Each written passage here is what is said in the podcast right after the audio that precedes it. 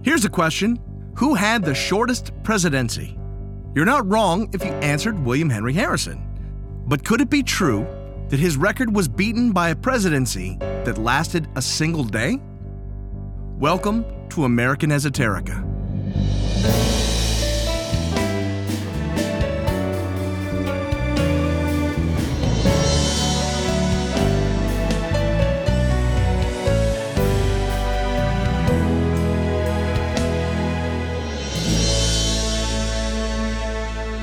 If history class gives you the Valentine's Day, this is the half off candy sale the day after. The essential stuff in between, the personalities, events, and other ephemera that shape our history and culture. I'm Brian Powers. It's a good question. You're given the American presidency for one day. How would you spend it?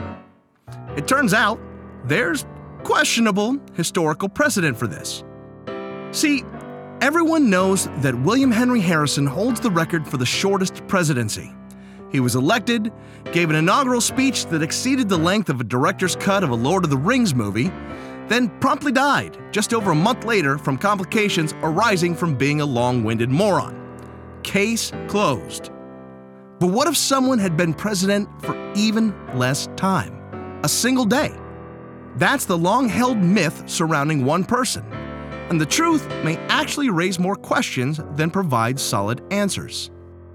If the presidency ends and there isn't another president in place to take over, what happens? Officially, there's a line of succession about who carries the powers of the presidency. And you just keep doing the list until you find the lucky recipient of the White House if a vacancy turns up.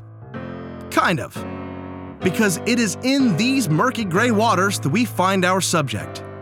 See, President James K. Polk's term ended at noon on March 4, 1849. But as it was a Sunday, President elect Zachary Taylor declined to take the oath of office on the Sabbath, and instead took the oath the next day on the east front portico of the Capitol, which meant that for a 24 hour period, there was nobody sworn into office as president.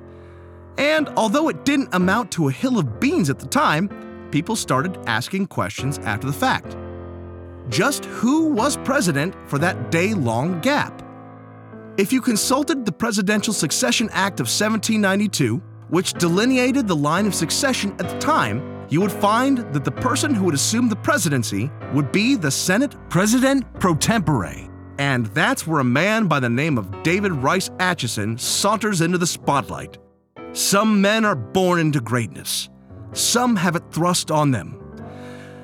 Then there's that third option, where everyone thought that you had the greatness after the fact. Originally from the south side of Lexington, Kentucky, and educated at that city's Transylvania University, Senator Atchison moved to Liberty, Missouri and started his law practice there in 1830 before becoming appointed to the United States Senate in 1843 at age 36.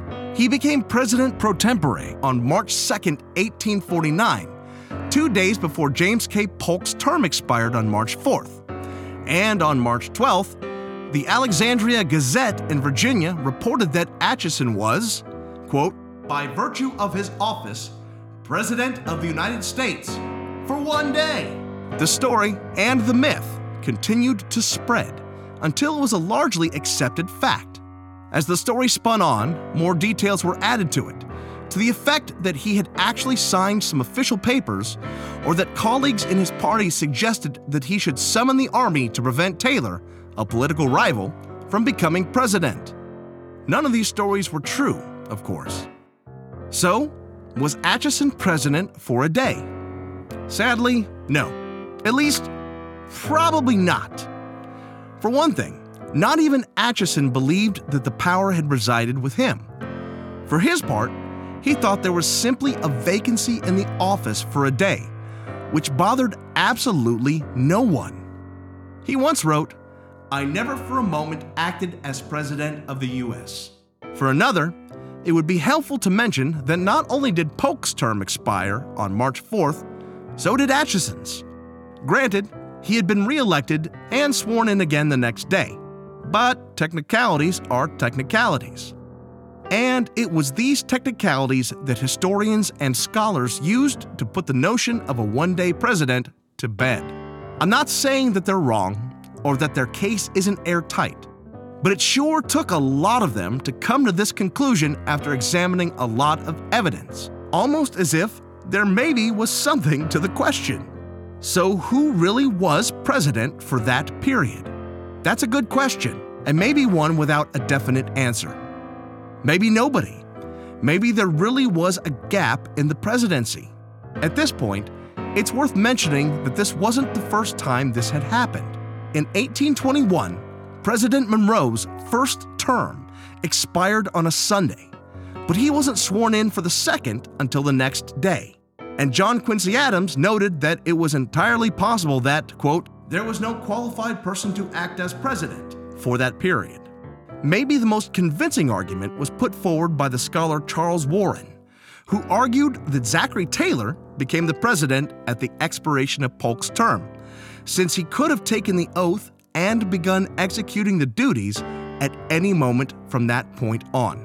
The question also gets a little odder, too. In 1877, the March 4th inauguration would once again fall on a Sunday so, to stave off any concerns of presidential succession if the oath wasn't taken on the Sabbath, President elect Rutherford B. Hayes took the oath on Saturday the 3rd, the day before Ulysses S. Grant's term ended. We're spending a lot of time wondering if some random senator was president for a day when maybe the real question is did we actually have two presidents for a day? So maybe David Rice Atchison wasn't president for a single day. But you're going to have to tell that to the good people of Missouri, who erected a statue of him that, to this day, bears the legend President of the United States one day. Their description of his bust in the Hall of Famous Missourians begins David Rice Atchison has the singular honor of having served as U.S. President for one day. And finally, we come back to the question posed from the beginning What would you do if you were president for a day? Maybe you would follow the lead of David Rice Atchison and spend the day sleeping. I think that's a political move we can all get behind. This has been American Esoterica. All sounds were made by me, Brian Powers. Did I get it wrong? Did I get it right? Just want to send me pictures of your dog? Drop me a note. The address is yell at AmericanEsoterica.com. Thank you for listening, and God bless America.